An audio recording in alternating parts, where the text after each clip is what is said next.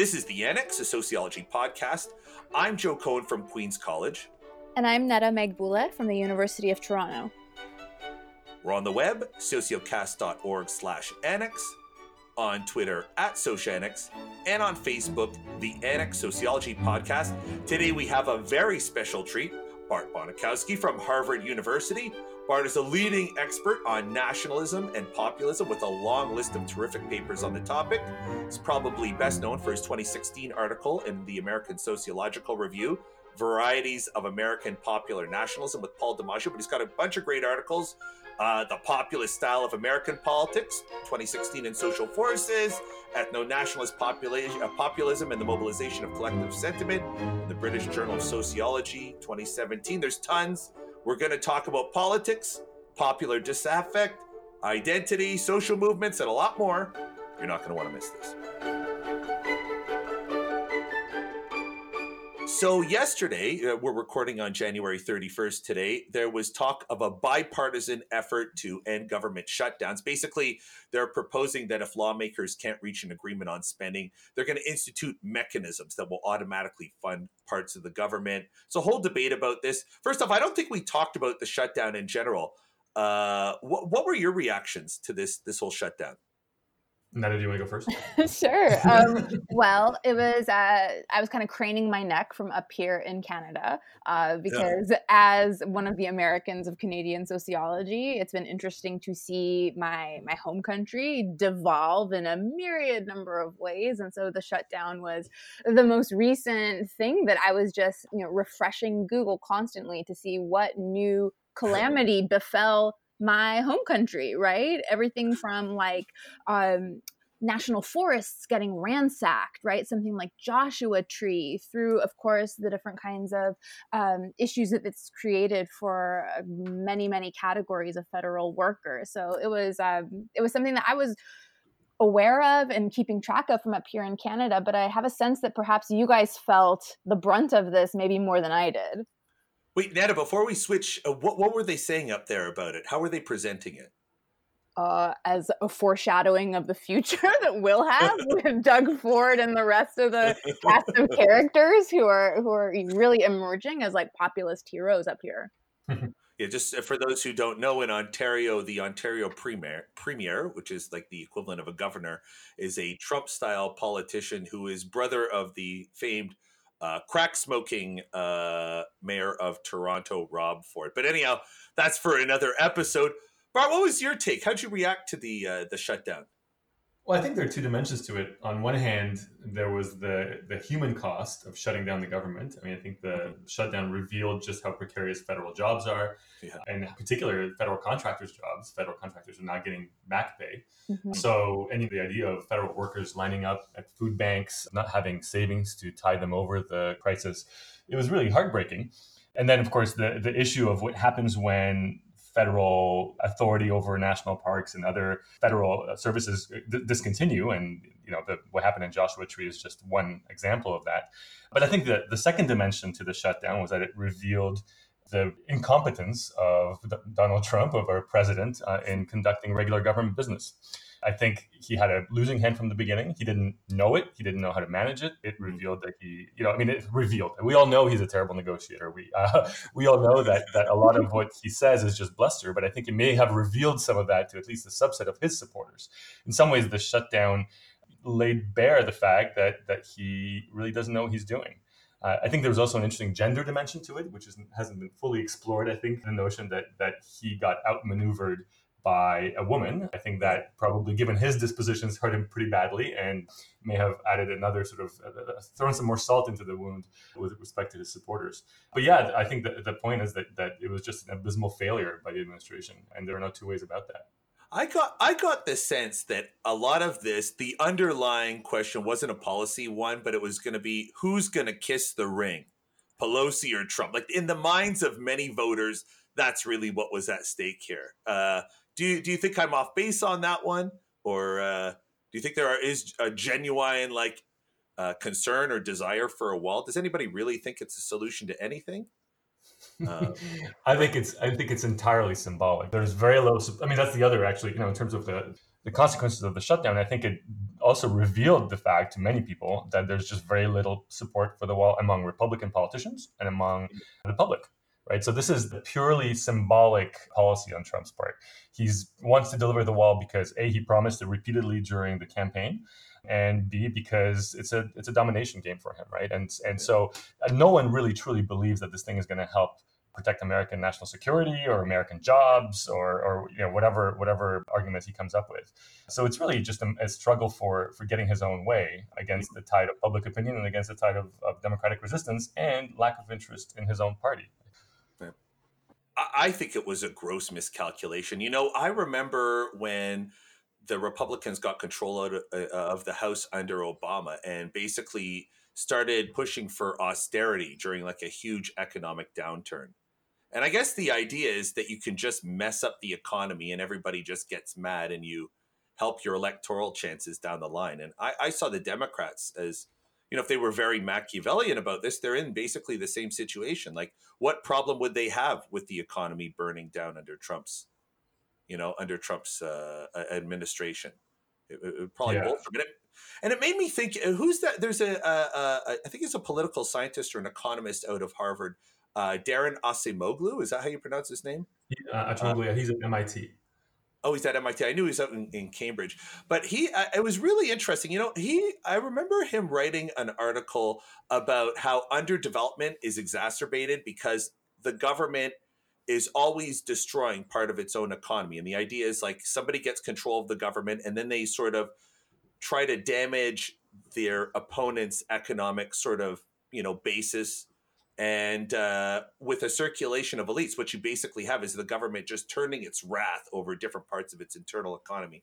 And I'm starting to see that happening here. Like the government, like these austerity, these shutdowns are very damaging, but the party out of power really has no incentive not to do it. And so we have to, you know, we have the government doing harm. And, and Ned, if you want to jump in, I, have a reaction to that, but I don't want to. I don't want no, to please go ahead. I mean, the only thing I would say is that that I think in the United States, voters do punish the party that imposes economic pain for no good reason. And so I think in this case, the reason why Democrats had such a strong hand was that Trump telegraphed the fact that this shutdown is his, that he will take the blame for it. And as soon as workers threatened strikes, as soon as it became clear that there will be a price to pay, the shutdown ended. So I think the, the, the, difference here is that there are actually costs to be borne mm. by those who impose a government shutdown. And this was the longest shutdown in history, and things began to crack very quickly. So I think that this becomes a political game. How does blame attribution work, right? Who gets blamed for the shutdown? If it's quite clear that one party will take all the blame, eventually that party will fold. Yeah. I think, and what Trump tried to do in the midst of the shutdown was to shift the blame to the Democrats, but that just wasn't a viable option given uh, his own arguments and, and sort of the clear way in which the process unfolded. Yeah, I think that his um, his mouthpieces and people that were speaking on his behalf, like his economic advisors that were on the news, would consistently go back to their party line that this wasn't going to have an impact on the economy and that this was uh, a sort of bulletproof uh, effort on his part. But then when you have these images of the food lines and just the total damage that it did to everyday people's lives, I think the idea that this shutdown didn't have an effect on the economy was just so blatantly obvious to to the everyday person who was watching the news or just looking at what was happening around them. And so you saw this this conflict and the the lie really came to life here. You know what else is interesting is a lot of stories gave the impression that a lot of people who work for the federal government are working paycheck to paycheck I remember Wilbur Ross had like, a, why don't they just borrow the money? Well, so tone deaf, so incredibly like read the room, dude. But I know he was at Davos, or I think maybe they actually pulled out, but he he he was doing other stuff. He wasn't distracted. oh my god.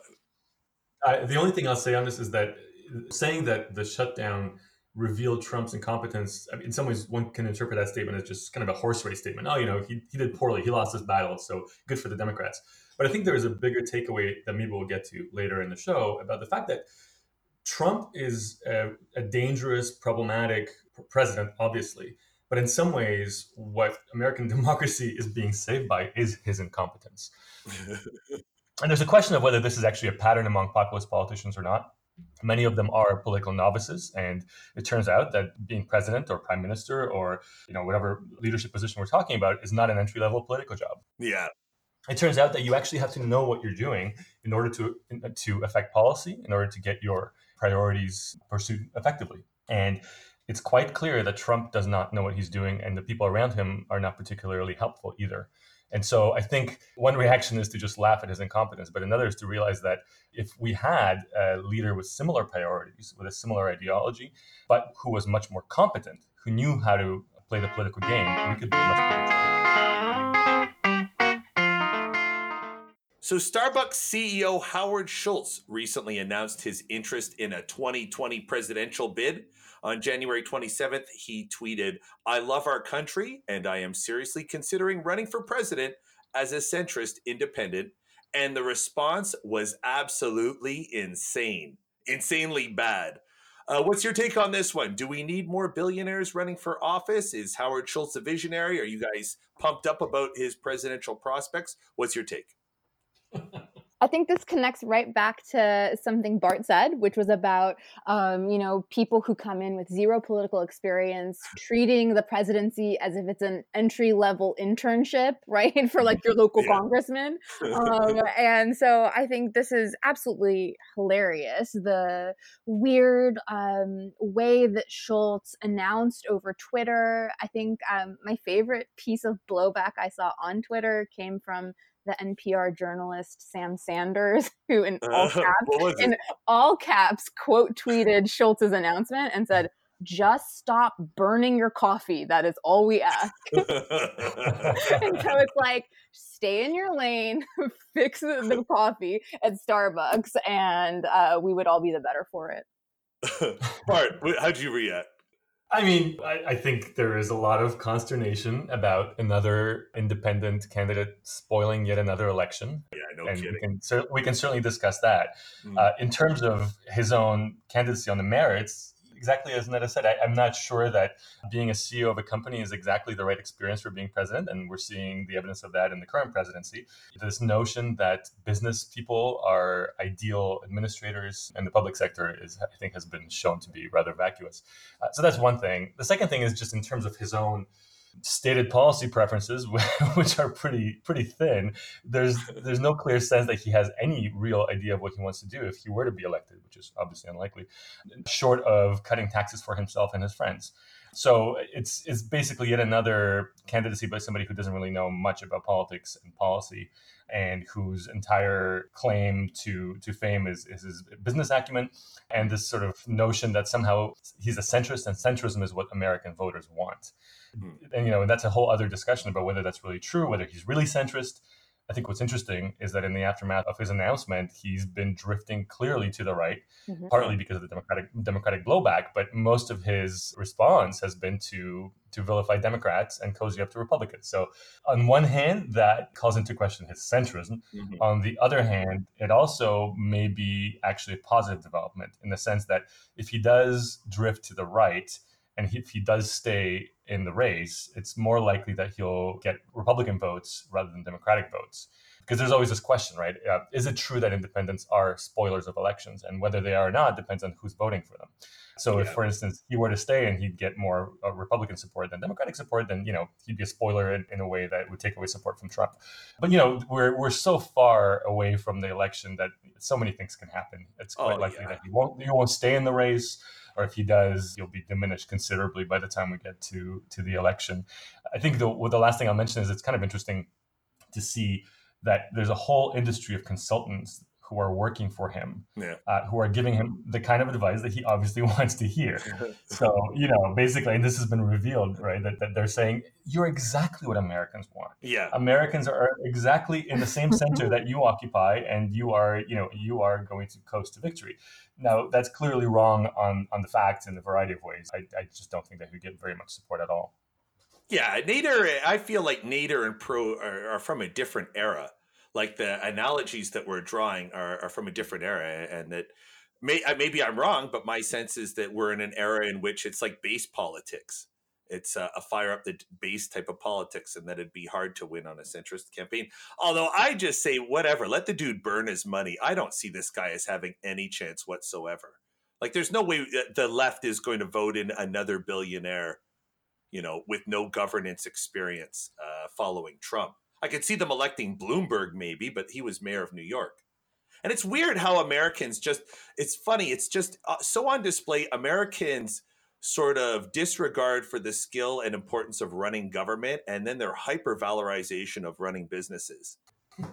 you know, you, you figure the Trump era would somehow do damage to that that view, and maybe it has, but I don't know. This this sounds to me like a billionaire vanity project, and I'm guessing if it listen, if a billionaire wants to drop a few million dollars, uh, the smart move if you're a political consultancy is to try to get some of that cash and give him what he wants to hear, right? Uh, That's right, which is exactly what's happening. Yeah. I'll just say that as somebody who grew up in the Pacific Northwest, it was a mm-hmm. little bit fun for me to be following uh, the kind of local fallout that this this produced in Seattle and in Portland that have had these like really long histories of ups and downs with Howard Schultz. I mean, no love lost in Seattle. He at one point was the owner of the Seattle Supersonics and sold them off to Oklahoma City. There was this whole paper trail that showed that he was talking out of the side of his mouth saying that he wanted to keep the team in the city, but the whole time he had this plan to get to dump the Sonics and like get them out. And so, um, eh, you know, the sort of frappuccino voter base that he's going for certainly in many many years in the pacific northwest uh, has not had a lot of love for the guy and so it's fun to see him starting to fail on a national level because i come from a region of the country where um, people are really hostile toward him. Oh that's funny. It's good, good end.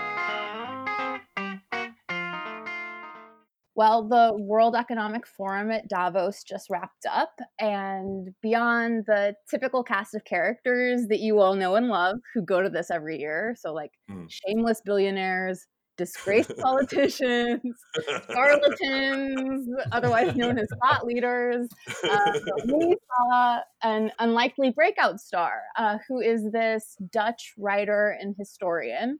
His name uh-huh. is Rutger Bregman. Uh, and did you guys catch the video of Bregman speaking that went yes. viral over the past week? Absolutely. Okay, so so he was at Davos and he was speaking on a panel that was actually sponsored by Time Magazine. And the theme of this panel had something to do with inequality.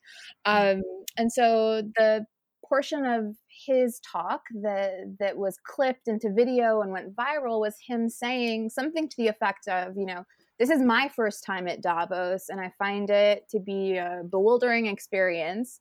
He says, I hear people talking the language of participation and justice and equality and transparency, but no one raises the real issue of tax avoidance and the rich not paying their fair share.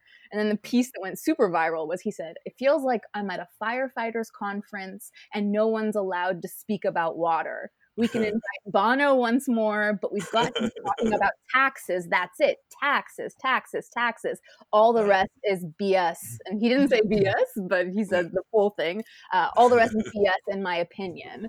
And so um, I think it's so interesting this went viral. I mean, between this and Alexandria Ocasio Cortez calling mm-hmm. to abolish billionaires in the past week. And again, this I think spooked somebody like Howard Schultz into joining yeah. the 2020 presidential race. What do you all think about this this moment of virality of a Dutch historian talking about taxes? Yeah. I thought he was on the money too. Like I remember working this out in my book. Like philanthropy is small.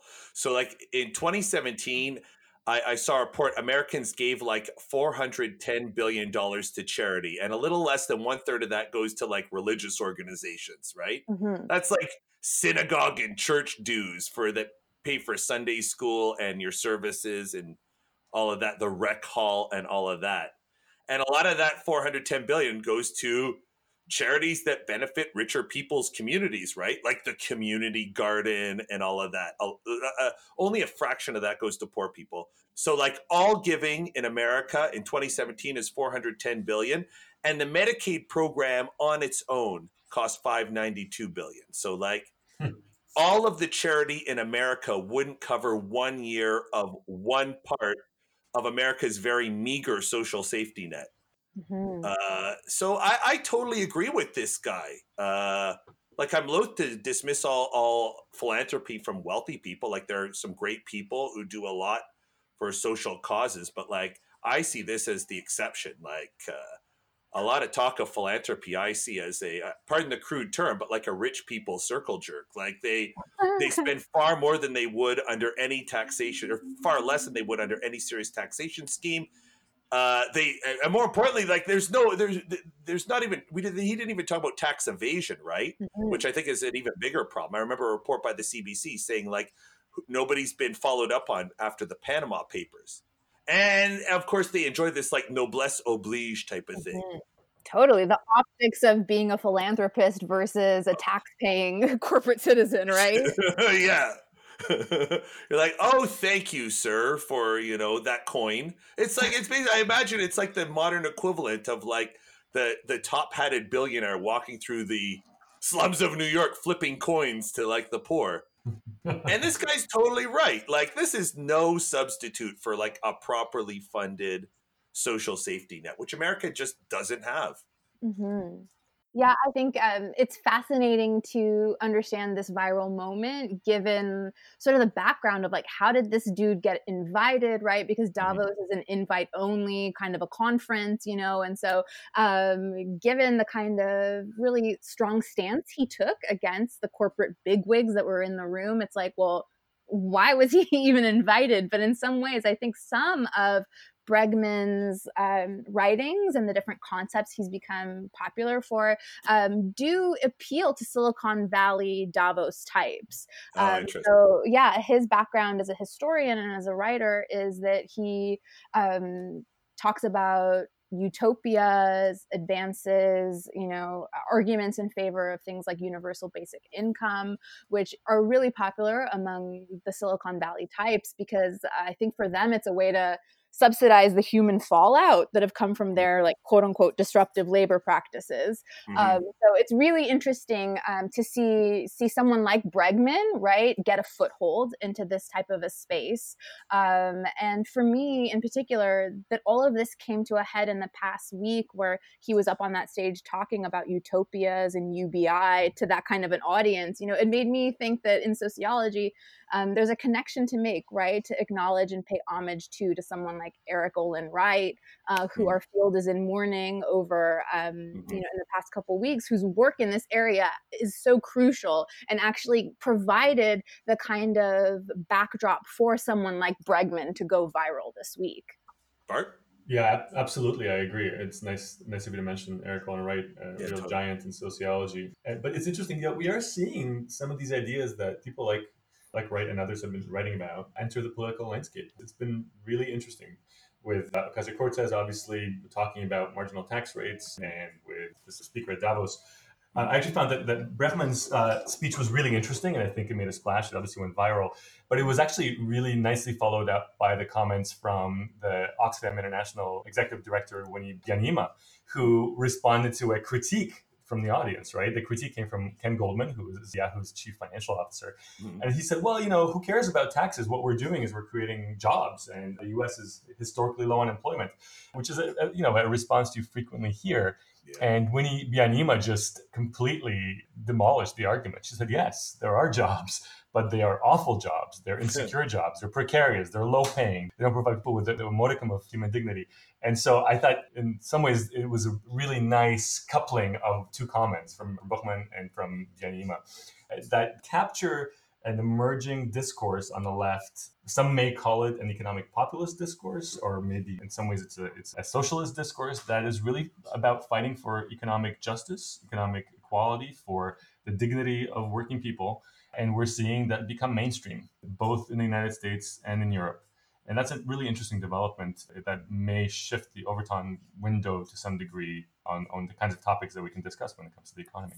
Oh, I totally agree, Bart. I mean, this entire event had shades of "We Are the 99%" to it because I think that that that panel that Byanyima and Bregman were on was organized around a report from Oxfam International that said there are 26 individual billionaires in the world that possess the same wealth as the world's poorest 3.8 billion people combined. And so that was really the the conversation starting point of this of this panel. And so um, there are certainly some opportunities I think that people are beginning to mobilize around, particularly you know in light of um, Alexandria Ocasio Cortez and other people that are that are kind of jumping onto this moment to advance these these arguments and critiques. I do want to say this is this is precisely the reason why I think someone like Schultz is just the time is not right for someone like him. No, bill. I, I I don't see a billionaire uh, standing up and uh, demanding taxes, and I think taxes is part of what's needed, not just to billionaires, but of of, of the upper middle class as well. Uh, I don't know if you can win by selling it, but I'd say no to a billionaire just on that alone. Agreed. Yeah. And I think where, you know, the one thing in Bregman's comments that was interesting is he did allude to the fact that, that billionaires and people in the top uh, income brackets are not actually paying their fair share. So it's not just that he was talking about marginal tax rates, which I think was part of the subtext, but it was also about the loopholes. And it was also about the, you know, the, the yeah. fact that, that rich people have a whole variety of methods through which they avoid paying their fair share. I think this is a topic that, that will keep coming back in the political discourse over the next while, and, and I think it's a good thing.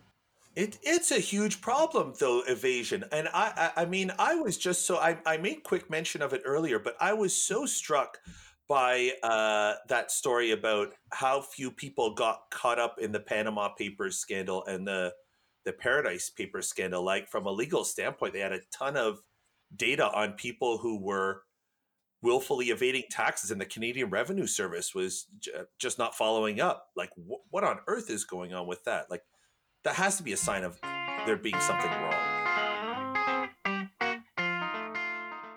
In the news today, uh, or not today, but a couple days ago, uh, there was news that Ontario Premier Doug Ford uh, met with uh, University of Toronto professor Jordan Peterson. First, Nana, while I while I have you here, you ever see that guy around campus? Oh, my dear colleague. Yes, yes, we grab lunch together all the time. he sits in on our colloquium at sociology. friend cool, of the dude. department. Yeah, real friend. Do you live your life according to the 12 rules for life by Jordan Peterson? Yeah, I mean, look, the thing is, is we make a lot of jokes about good old JP over here, but he is truly like Canada's number one cultural export currently. Uh, like he is bigger than Drake. He is bigger than Justin Bieber. oh, I, you know, walk through an American airport and I see 12 rules in those airport bookstores and people are reading it on airplanes. And so, um, you know, this is our reality is that he's actually right now the most successful cultural export coming out of Canada. Yes. But this is why popular appeal is no substitute for like acceptance by the peerage. Like, because uh, there's a lot of stupidity that gets a lot of popular appeal. But in any case, so news came out that Ontario Premier Doug Ford was going to uh, sit down and meet with them, and there was questions about what did they discuss. And Jordan Peterson quickly tweeted after uh, about his opposition to the Ontario Human Rights Commission, which is something that both that he's against, and I presume, well, why wouldn't Doug Ford be against the Human Rights Commission? Because of course, what a noble cause! Why not fight human rights? But uh, my my honest interpretation of this was, wow, this is like a show off academic meeting with a show off politician to discuss like an issue that will inflame white's sense of uh, being encircled by a minority and uh, you know mobilize that idea that this is like that politics is like a race conflict between the whites and the others. And uh, that that's that's what I'm imputing on this. Am I off? What's your take? Yeah, I mean, from where I sit, which is like I'm interfacing with undergrads who are watching the YouTube videos produced by Peterson and others, sort of in his his fold, and they want to talk about this in our classrooms. And um, uh, you know, I see that this totally um, is having some resonance with like really? certain certain groups here, and it's not even just sort of like white voters, the way that you brought it up, uh, Joe. It's mm-hmm. sort of like um, uh, any number of undergrads. They're women, they're men, they're students of color. Um, they they are interested in this sort of contrarian take that mm-hmm. that Peterson and others like him are putting forward. And so um, uh, I think that at the time that the appointment between these two had been scheduled because it was just released in the past week right that they had this meeting. But it was it took place sometime in like october or november and this was around the same time that there was tons of talk from both of these people about um, not just doing away with the ontario human rights code but also creating a new set of um, free speech codes of conduct for ontario universities as well. And so oh. um, this has now been collapsed as also like a free speech issue too Mm-hmm. And so it, it, creates more about sort of the erosion of public confidence, right? In universities or in science, these are all of a piece. What what do people get like when you have students who are big Jordan Peterson fans? We've we've treated this in the show, and my take has basically been like he it's a style over substance thing. Like they just they they like his style and they like to see what looks like a respectable delivery of like anti PC uh, you know, anti-progressive culture. But what's your sense? What are people pulling from it? Yeah, I think that there's there's this sense where he's appealing to some of our students because it seems like he's speaking truth to power or he's, mm. you know, um, allowing them to sort of like take the red pill and see the world you know in a in a way that none of us have allowed or encouraged them to see it and so um, there's i think like to some extent a Pied Piper thing that's happening. Um, but I do see that our students like they they haven't totally quote unquote like fallen for it. They're very critical consumers, but nonetheless they are consumers of the videos, which I find really really fascinating. And it's something that I think uh, myself and my colleagues like we've had to really build into part of our teaching repertoire. Right? Is like how do we we talk about this in class discussion. Uh, Bart, is, is Jordan Peterson hot, hot at Harvard right now, too?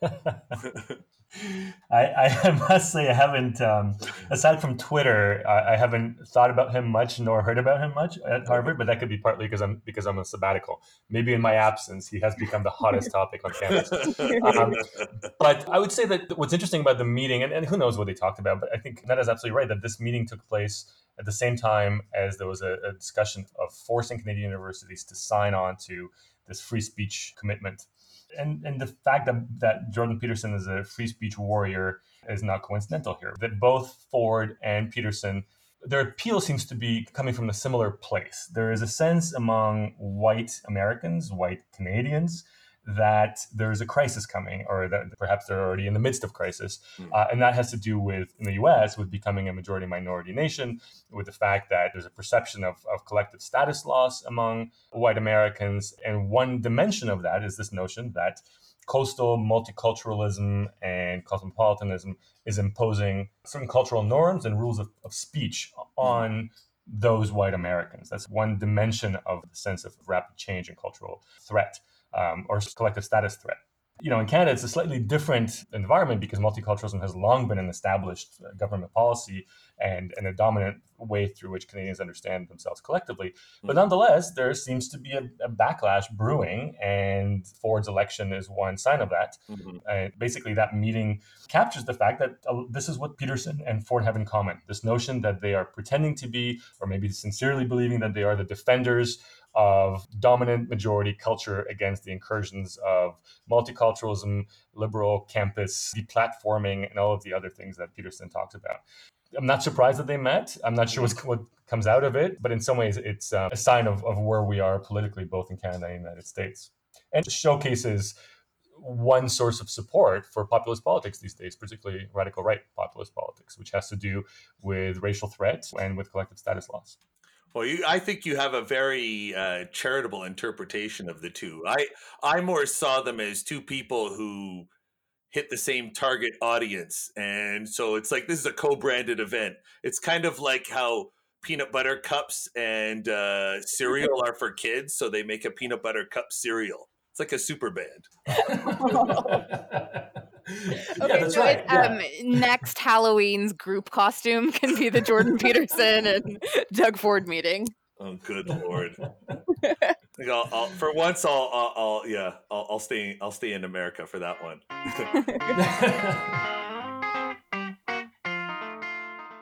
so Megan Neely, a, a, Duke University professor and uh, the director of graduate studies of Duke's uh, Biostats MA program, recently uh, found herself in the center of a controversy for an email that she wrote uh, the email was in effect asking Chinese students not to speak Chinese loudly in a building.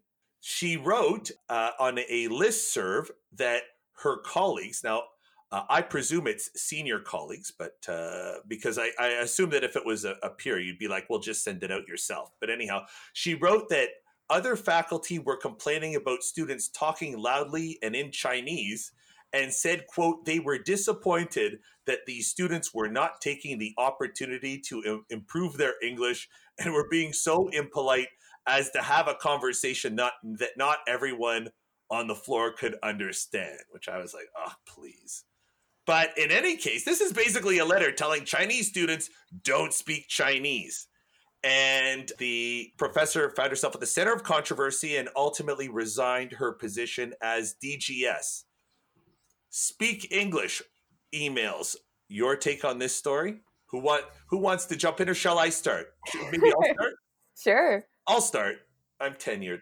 Um, but okay, so here I, am going to give some background because I also was the director of graduate studies of uh, a program, and I did it as an assistant professor pre tenure. And before going into how that sheds light on the story. I want to say to all my untenured colleagues out there do not do it. Do not be a director of graduate studies. That's a job for someone with tenure. I was lucky because I have ultra supportive colleagues in a great department. But if someone is asking you to be DGS, take a pause and ask yourself if you're being set up to succeed in your pursuit of tenure. I think you're not. I actually think it's not a good idea. So stay away from it. But uh, an assistant professor who's a DGS is not in a strong position. That's a position of weakness, in my view, because you're in a department where senior colleagues are pushing jobs that are ill suited onto junior faculty. And when I read the email, I saw it as a warning. Like she's saying, listen, there are there are colleagues, I was presuming senior, though I might be wrong, who harbor these views. Be careful. Now, that's not the way to handle it. You should, if you have, if this problem emerges, just kick it up to the dean's office. I mean, if you don't feel like challenging your senior tenured colleagues openly. But like, uh, I, I feel like the university just threw this woman under the bus. Like, uh, we haven't heard from the people who were making the request. Uh, and uh, I, I, I, to some degree, think that they're shooting the messenger. Now, I think she was wrong to write that email, but um, I, I, see people who are more powerful getting a pass. I, have got negative. Uh, I've got negative responses for that, uh, saying that I'm acting as an apologist for, and I'm not. But uh, or maybe I was inadvertently, and I, I do agree that like she she was definitely in the wrong. That email never should have been written. But like, there's something that bothers me about seeing an assistant prof DGS be the only one who is bearing the brunt of this scandal. Uh, any responses or don't want to touch it?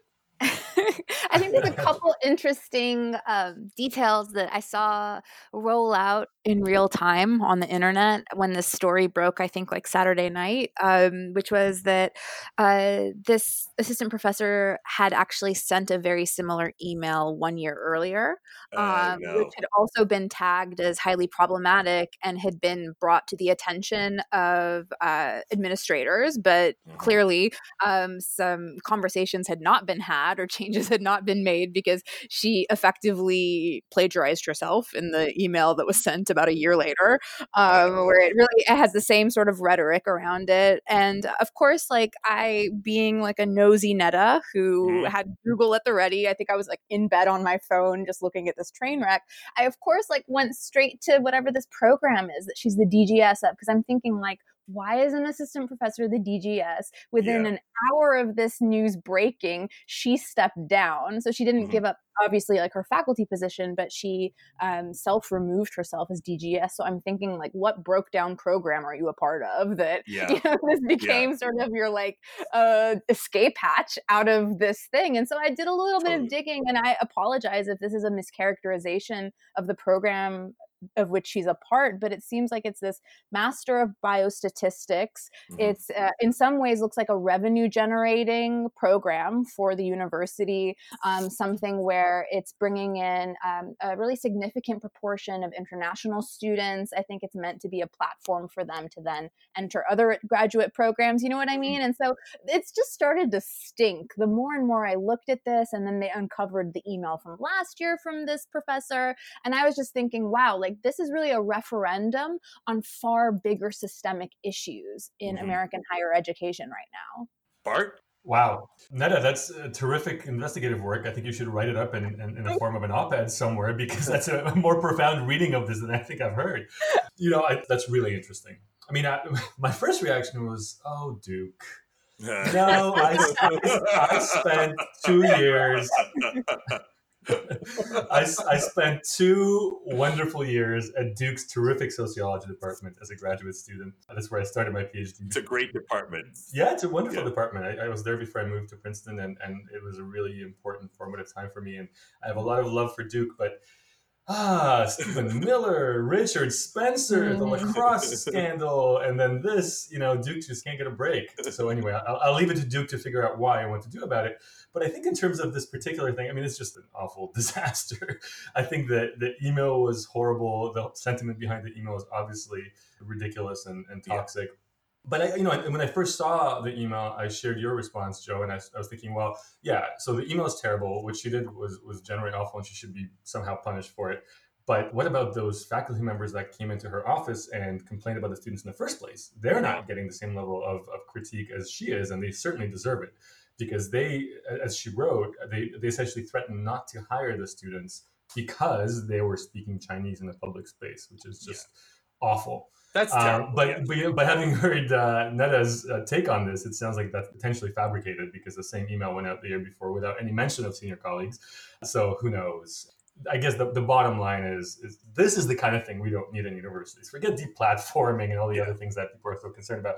It's this kind of level of everyday racism that is a huge problem. And the, the students in this program must feel terrible going forward because they know that they they're not being protected by administrators and faculty. I think Joe, you're absolutely right. If if there were some faculty who came into her office and in fact did threaten not to hire the students, she should have gone straight to the dean or the department chair. She should have also spoken out against them. Although of course that's sometimes a hard thing to do for a junior faculty member. it Let's not send out terrible emails. So I, I have not, not much to say beyond that. I think Neda really nailed all of it. Yeah. So Neda, go write that op-ed.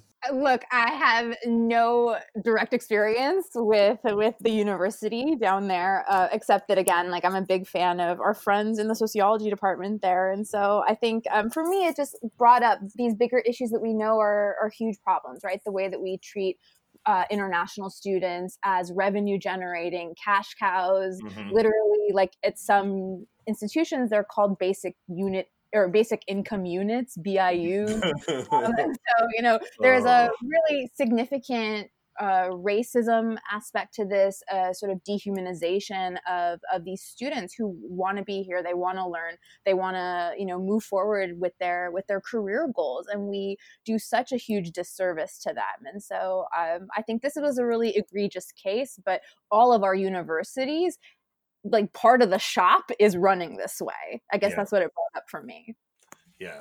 It's also like to my advice to people who are running similar programs, uh, based on my own experience, is like, dudes, learn to differentiate command of English, command of statistics, and like overall assessments of professionalism, like intelligence and all of that. Like my experience is a lot of people conflate all of these things and uh you know i uh, and and like students do learn english on their own like I don't know how easy they think it is to resist assimilation in like small town, you know, North Carolina, but like here in Flushing, all our students assimilate, like they learn English, and like Flushing, you can avoid English no problem.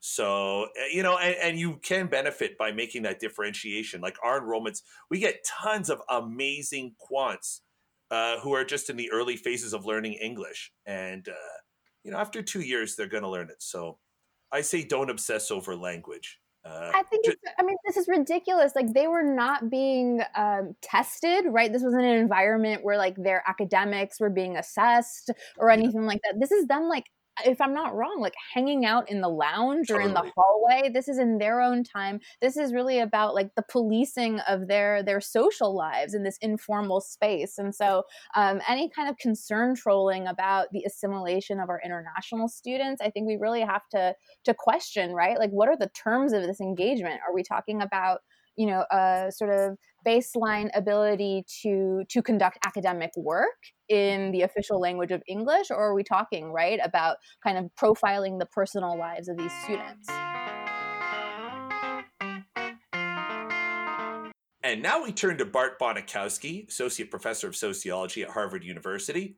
Bart is one of the discipline's leading experts on nationalism and populism He's probably best known for his 2016 ASR article, Varieties of American Popular Nationalism with Paul DiMaggio, and has a bunch of great articles The Populist Style of American Politics, Ethno Nationalist Populism, and the Mobilization of Collective Sentiment.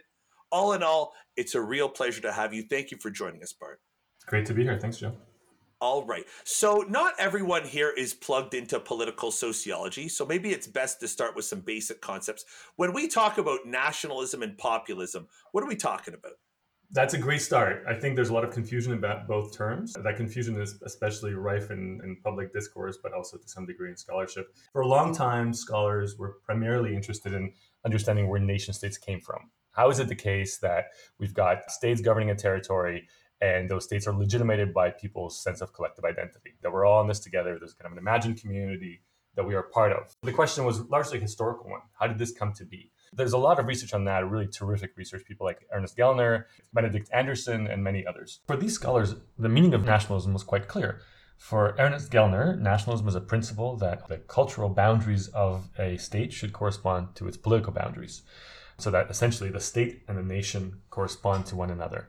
Now, the question, of course, is what defines the cultural boundaries of a nation? And here there are really two varieties of nationalism civic and ethnic.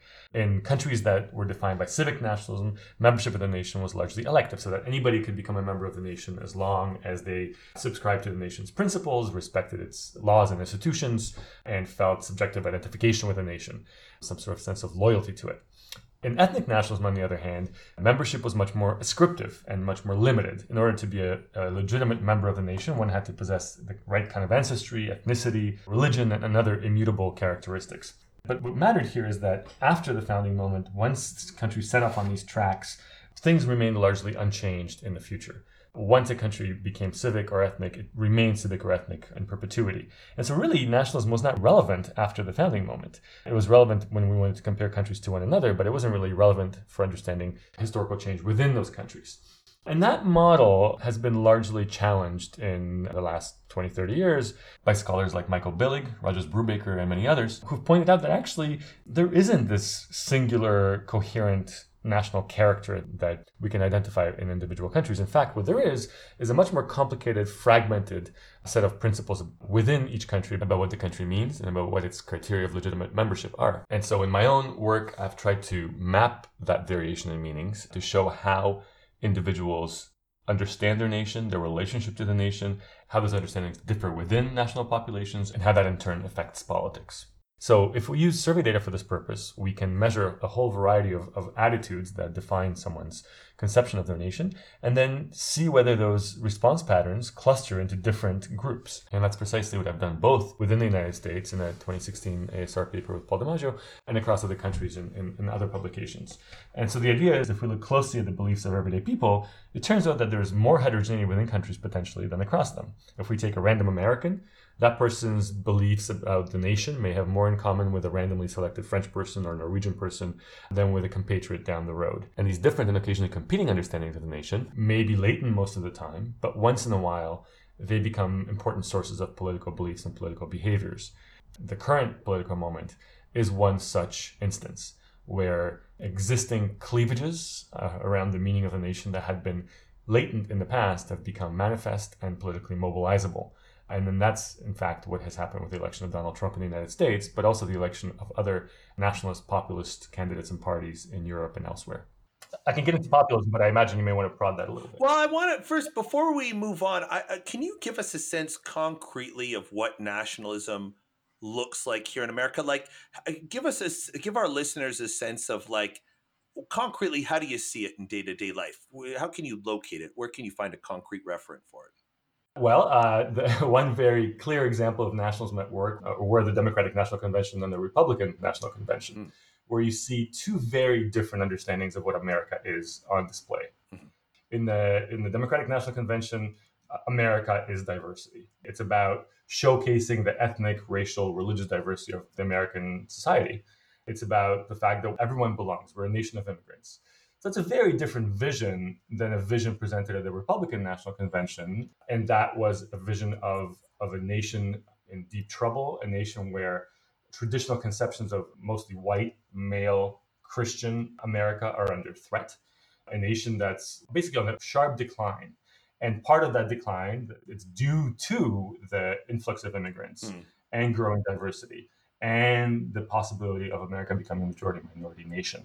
And so essentially, you've got two very different notions of what America is, who gets to count as a legitimate American, mm-hmm. and what the future of the country holds.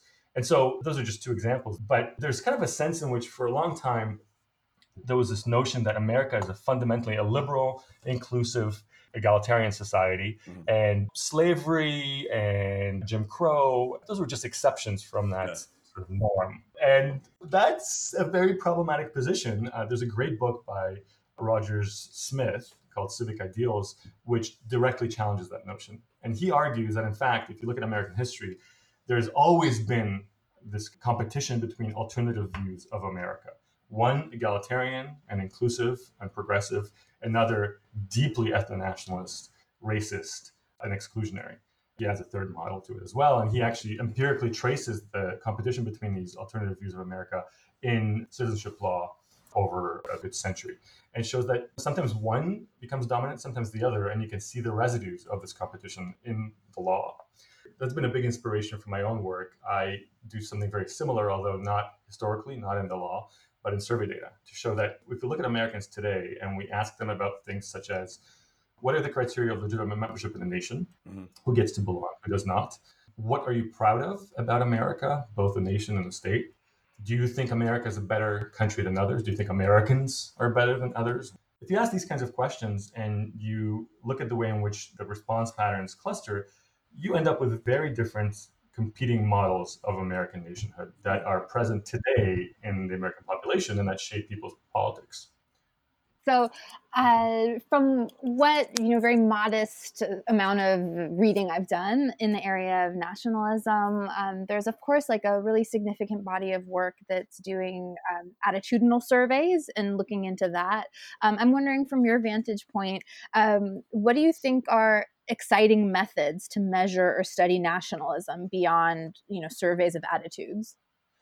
So within survey research, there are various options, some of which are more fruitful than others. For a long time, people treated nationalist attitudes on a kind of variable by variable basis. Uh-huh. And then showed, well, you know, if, if you look at the way in which some people say that to be truly American, you have to be white or have American ancestry. Let's see if that correlates somehow with some other attitude, with some other variable. And that, you know, that's an interesting approach, and it shows that some people are more nativist than others. But what, I think the way I've tried to analyze survey data is using a slightly different methodology, and that is latent class analysis, which allows you to inductively pull out clusters of people who share a similar pattern of responses. And what that allows you to do is essentially capture these cultural communities or groups of people with distinct conceptions of nationhood. So that you know that's still staying within the realm of survey research, but using methods that are compatible with what we know about cultural beliefs from cultural sociology, and that is that cultural beliefs are relational, that they constitute schemas or models of specific domains of, of social life, and that we can use survey data to measure that. But beyond surveys, there are many other methods that can be used, some of which I have used myself. For instance, experimental research is obviously a very useful paradigm for studying nationalism. And I'm thinking, for example, of some of the work by Rob Willer, which showed that if you expose people to pictures of politicians, including Barack Obama, with lighter or darker shading of the skin, that actually ends up activating racial resentments that then translated to support for the Tea Party. You know, and I've used experimental research myself to see, for instance, well, what's the relationship between populism and nationalism? If you prime people with just anti elite talk, does that then lead to greater antipathy towards ethnic and racial minorities? And, hmm. and it turns out that it does. Uh, this is using survey experiments. So, you know, that's a, an interesting tool for trying to identify some of the mechanisms that link up nationalism with other ideological belief systems and with political preferences. The third method or family of methods that I would mention is computational text analysis. And that's a, a, research tradition that I've relied on quite a bit for particularly for studying populism, but increasingly for nationalism as well. And that is to actually look at what kinds of appeals are being made in political discourse and which types of nationalism are being primed by politicians. And so, you know, I mentioned the example of the Republican and Democratic National Conventions. Mm. Those entailed very different imagery, very different discourse about America, which then activated belief systems which are themselves heterogeneous within American society.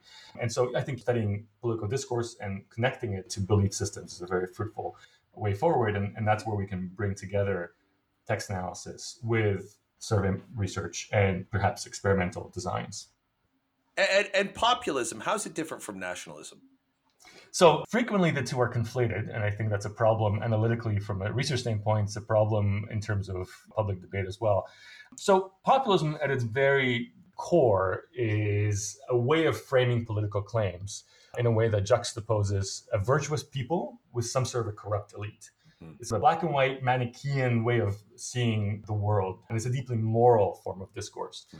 There's also, in, in most varieties of populism, this inherent skepticism toward representative institutions, a sense that those institutions represent the elites and not the true interests of the people. Because it's actually pretty, a pretty thin ideology, as some have framed it, or in my view, it's a pretty thin form of political discourse. there isn't much content there beyond this people versus elite opposition. Hmm. It can be attached to a whole variety of ideologies. So you can have right wing populism, you can have left wing populism, and they differ quite a bit in their ideological content a lot of right wing populism has combined these anti elite claims with nationalist appeals and nationalist rhetoric, and particularly ethno nationalist appeals. On the left, for most part, this anti elite rhetoric has targeted uh, big business, capital, CEOs, bankers, and so forth. It's been largely an economic populism that is also moral, it's also binary in this people versus elite opposition, but it doesn't tend to have an ethno nationalist dimension to it that's sort of an empirical regularity, not a theoretical precept, right? So it is possible for left wing populism to attach itself to ethno nationalism too. Mm-hmm. And there are some examples of that in the past. There's some instances of labor movements defending white workers, not just any workers. That's where you see mm. kind of a left wing populism combined with potentially with ethno nationalism. But for most part, these days, left wing populism is largely economic and not ethno nationalist. There's a term coined by John Judis, uh, the journalist who wrote a terrific book on populism, where he says that right wing populism is triadic. It's people versus the elites, and then the ethnic minorities hmm. that are ostensibly protected by the elites against the interests of everyday people. Right. So it's the three components to it. Whereas on the left, it's really a binary people versus elite distinction.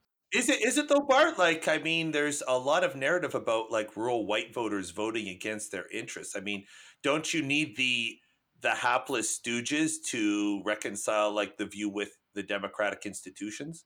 So I'm going to clarify that a little bit. So the notion that white Midwestern you know, working class voters are voting for right wing populism suggests that that what exactly? Like uh, that uh, uh, the idea. Uh, it's interesting. It sounds to me like a mirror image of the left rhetoric that you know uh, millionaires and elites take advantage and and protect rural uh, rural whites uh, it's like uh, uh, who vote against their interests. Like might I have a sense that like uh, both sides have to rely on like elites who are manipulating, you know, some unfavorable other popular group.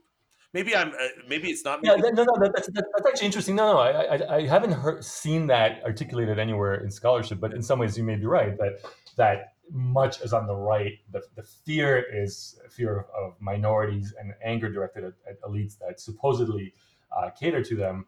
On the left, the, there is to some degree a, a scapegoating and moral panic about white working class voters who are essentially being favored and ex- potentially exploited by right wing populist politicians. So that, that's certainly interesting. Well, it's a generic it's a generic rhetorical strategy where you fill in the blanks with the actors. That's the only point I was. I, I think there, there's a qualitative difference though in, in, the way in which the threats are framed, right? So there is much less emphasis on the left in being terrified of white workers coming over and um, engaging in criminal acts and threatening national security. And yeah. you know, it's it's more about the fact that they are supporting the party that you're opposed to. Mm. Whereas on the right, it's very much a nationalist rhetoric. It's about the fact that, say in the U.S. case, America is rightfully a white Anglo-Saxon right. Protestant nation, and immigrants and minorities, uh, Muslims, are, are coming and threatening our livelihood and our security mm-hmm. and the very core of what America is. So it's a, it's slightly different or very different configuration of beliefs. It's really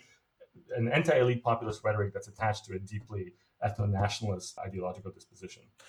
What do you? What's your sense of what's driving this? Uh, you know, th- this ethno nationalism. Like, is it a grassroots mm-hmm. phenomenon, or do you see it as purposefully being cultivated? Like, where's it coming from in a, a macro sense? What are the the social forces that are causing this? So that's the million dollar question. And, and my work for a long time was primarily preoccupied with mapping out the different configurations of nationalist beliefs and trying to understand how they relate to political behavior without really engaging in the rise of the radical right, because a lot of this work preceded Donald Trump and preceded some of the developments in Europe. And then similarly, my work in populism was really trying to understand where does this political style come from? Why do politicians engage in populist discourse and sometimes and not others? And in fact, the paper I wrote about this wasn't dealing with the radical right. It was dealing with presidential candidates in the United States between 1952 and 1996. It turns out that, as Hofstadter and others and Lipset have argued, populism is a very common trope in American politics, and it long has been. Hmm. So, a lot of the work that I, I did prior to 2015 was trying to understand these phenomena in their own right as important political topics. But of course, what happened after that is that the radical right had a number of victories. The 2016 election was obviously one, Brexit, the entry of radical right parties into governments in Europe, and their continued good fortunes in elections generally. So I, I, was getting a lot of questions about how my work on nationalism and populism relates to the rise of radical right politics. Mm-hmm. And so I've certainly written about that and thought about that quite a bit. It's a tricky thing to study because there's a lot of similarity across cases on one hand in the form that this politics takes mm. and in and some of the basis of support for it, but there are also a lot of case specific particularities. And so some people, particularly economists, not surprisingly, argue that it all boils down to economics. The people who are voting for radical right parties, I'm using that umbrella broadly to encompass Donald Trump as somebody who captured the Republican Party as well as a number of, of upstart parties in Europe. So the reason that people are favoring this form of politics is that they're responding to precariousness in their day-to-day economic situation whether it's trade shocks whether it's capital mobility whether it's automation these are all things that are endangering people's livelihood as a result people are obviously upset and they're turning against elites and toward anti-establishment candidates and so that's one diagnosis of the problem. Mm-hmm. But when you look at the data, it turns out that this is actually quite problematic for instance, in the United States, the working class that's in particularly dire economic circumstances is not white. It's predominantly African American and Latino. These are folks who are working in precarious jobs and having a really tough go of it. Yet they're not voting for Donald Trump. Mm. It also turns out that if you look at the base of support for Trump, uh, there's a question of whether you're looking at the primary or the general election, but it, income doesn't map very well onto Trump support. Hmm. Education and occupation, a little better, but still not quite as well as you would need to bolster the economics argument. Mm. Instead, what really explains it is holding racially resentful views. Yeah. It's what I would group under ethno-nationalism. Right. And so we need a multi-causal explanation. Sure. I think it's clear that the, the supporters of radical right parties tend to be white or belong to the majority ethno-racial group. Mm. They tend to hold lower levels of education. They tend to live outside of urban centers and they tend to be both ethno nationalist in their disposition and have low levels of trust in institutions. And so, for some of them, its chances are that it is their direct economic experience that's causing their frustration. Mm. For some, it is a mediated sense of economic threat. That is, they see through social networks, through the media, that people like them mm-hmm. are not doing well. And the question of who are people like them becomes really important. And obviously, race, class uh, plays an important role here. Right.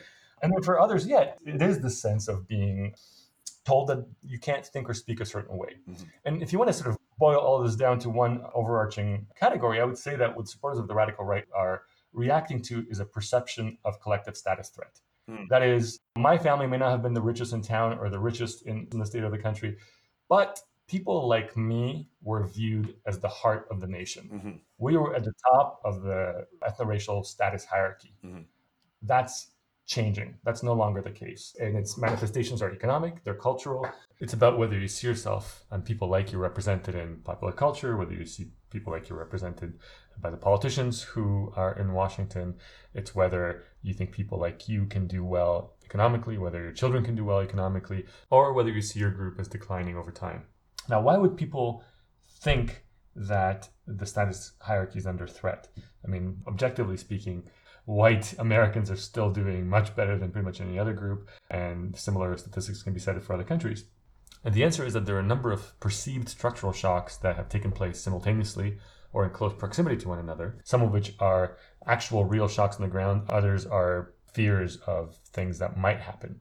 And so, obviously, some of these are demographic, the notion that the demographic makeup of, of the United States is changing rapidly, and that the same is true in European countries.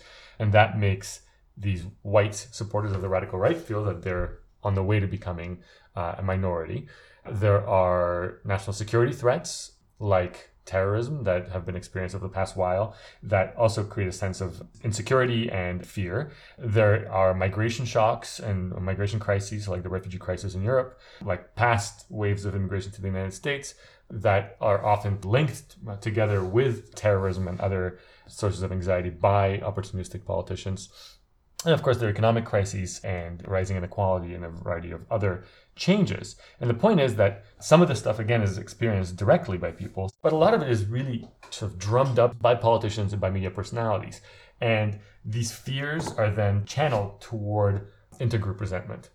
So you're in an economically precarious position? Well, look, African Americans and Latinos are doing so well oh, you're scared of terrorism? Well, look, there are more people coming across the border and uh, and coming after you. You don't see people like you in popular culture. You don't see politicians representing people like you. That's because we're being led by liberal cosmopolitans who favor minorities over you. And so there's this element of scapegoating and fear mongering that makes the politics of uh, nationalism work really well, particularly when it's attached to populist anti elite arguments as well. And the radical right has come up with this really effective formula for bringing together nationalism, populism, and authoritarianism.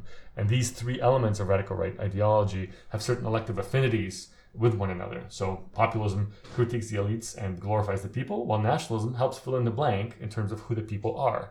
Authoritarianism allows for a set of measures that will help oust those in power and ensure the continued dominance of the groups who are supporting radical actors. So there's kind of a, an elective affinity between these three elements that has made this particular discursive mix especially effective during these moments of structural change and a growing sense of status anxiety for all of these multiple structural reasons I just mentioned. How much of it, I, I always wonder with this, like how much of this is a, a top down phenomenon? Like, uh, you know, uh, I, I see Trump's election as a, a, a, a freakish low probability event that came to fruition, right? Like a 10% probability event happens one times out of 10, and that's how I interpret Trump. And like, I wonder, had we elected Hillary Clinton, would would we still be discussing the you know the the issue of uh, ethno nationalism, or do you think it would have been relegated to a footnote and uh, will lose salience uh, when Trump is displaced? Or do you think that I'm naive and like many people, I just missed the the brute force of like a long term groundswell of ethno nationalism, and that it is a long term force that's here to stay. So th- th- there's a lot in that question yeah, or in those sure, questions. Yeah, it's probably a bad question. So no, but but in, in a good sense. Um, so um, First, I agree that the Trump election was in many ways a chance event. Mm-hmm. By the time you get to the general elections, Republicans are voting Republican, Democrats are voting Democrat. Really, why Trump won the general election is not that interesting a question. Mm-hmm. And the fact that it went one, one way or the other can be ascribed to a whole slew of factors redistricting, Russian interference, Clinton's campaign failures, you know, whichever is your favorite cause, you can find some evidence for it. Mm. I think it's much more interesting to ask why Trump was able to capture the Republican Party in the primary. Mm-hmm. I think that's a much bigger puzzle, actually. But even there, you can say, well, it has to do with a specific lineup of candidates this particular year. It could have gone in a variety of ways. Maybe if there were a smaller pool or a stronger candidate opposed to Trump, maybe it would have gone differently. And that's all quite possible. But the fact that it was a, a, low probability of event that that panned out for the Republican Party doesn't mean that ethno-nationalism was not relevant prior to the Trump election, nor that it will cease to be important after Trump is out of office. My work has shown that ethno-nationalism, and, and I don't want to just stick to ethno-nationalism because actually in my work I show four distinct varieties of nationalism, but two of them share this feature of being exclusionary on ethno-racial grounds. So this form of nationalism has long animated the American public and the publics of other contemporary democracies. It's been associated with anti immigrant policy preferences, with anti immigrant views, with opposition certain forms of redistribution, with welfare chauvinism. And so there's been this reservoir of voters for whom these are strong beliefs, but who haven't always been voting on these beliefs. And I think that's an important point to make is actually, if you look at aggregate trends over a long period of time, there is no massive increase in anti-immigrant sentiment in the United States or in Europe. There isn't a massive increase in racism in the aggregate. It's a point I made in the, the 2017 British Journal of Sociology article, and that also comes up in a book that came out this year by John Sides, Michael Tesler, and Lynn Vavreck called Identity Crisis. So it's like a collective perception phenomenon, is what you're saying? Well, it's, it's two things. One thing that has happened is that attitudes that were latent previously became activated during the 2016 election mm-hmm. and the lead up to it.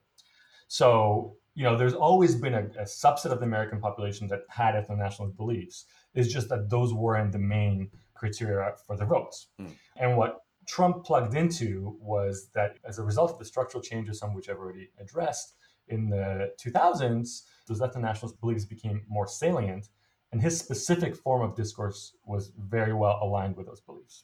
That's one thing. The other thing, that paper that I'm wrapping up right now, shows that in fact, if you look at the distribution of nationalist beliefs across the two parties in the United States, you see big differences. So there's no aggregate increase, but ethno-nationalist beliefs become sorted into the Republican Party, whereas the Democratic Party becomes less ethno-nationalist over time. And so you've got partisan sorting, which is uh, has been documented in other domains of social and cultural life over the last 20 years, whereby the Republican Party becomes an ethno-nationalist, white nationalist party over time. And so these kinds of claims and these beliefs become much better aligned on the Republican side, allowing Trump to, to succeed. And you see something very similar across European countries.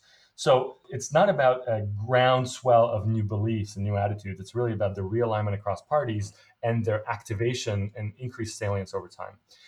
And then the, the last thing I'll say directly to your question about whether if it hadn't been for Trump, this wouldn't be a topic of great interest in the US. Mm you're probably right in the sense that we wouldn't have as much ink spilled by academics and journalists on it. Mm-hmm. I'd probably still be writing on it, but hey, it's just one person.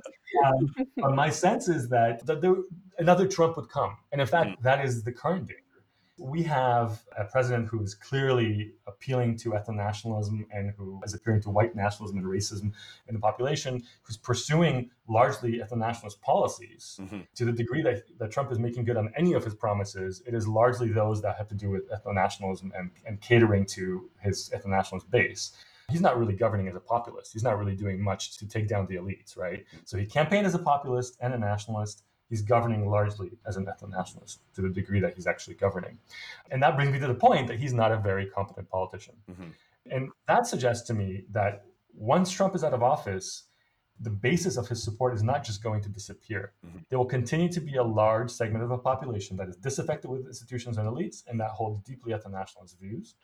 And you can imagine a candidate coming along who is as skillful as Trump at campaigning, but much more skillful than Trump at governance. Yep. Hmm. And then we'll have to see how American democracy fares. So whether Trump is here or not and what happens after he is gone is very much something that will be shaped by ethno-nationalism and populism as analytical concepts and belief systems and, and forms of political claims making.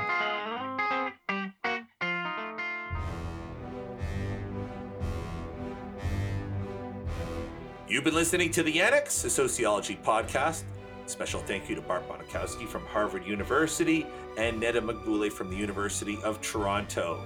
Among Martin Bart's many papers, he wrote Varieties of American Popular Nationalism in the American Sociological Review with Paul DiMaggio. We're on the web, sociocast.org slash annex, on Twitter at sociannex, and on Facebook, the Annex Sociology Podcast. Our producer is Liseth Moreno. On behalf of Neda Magbouleh, I'm Joe Cohen. Thank you for listening.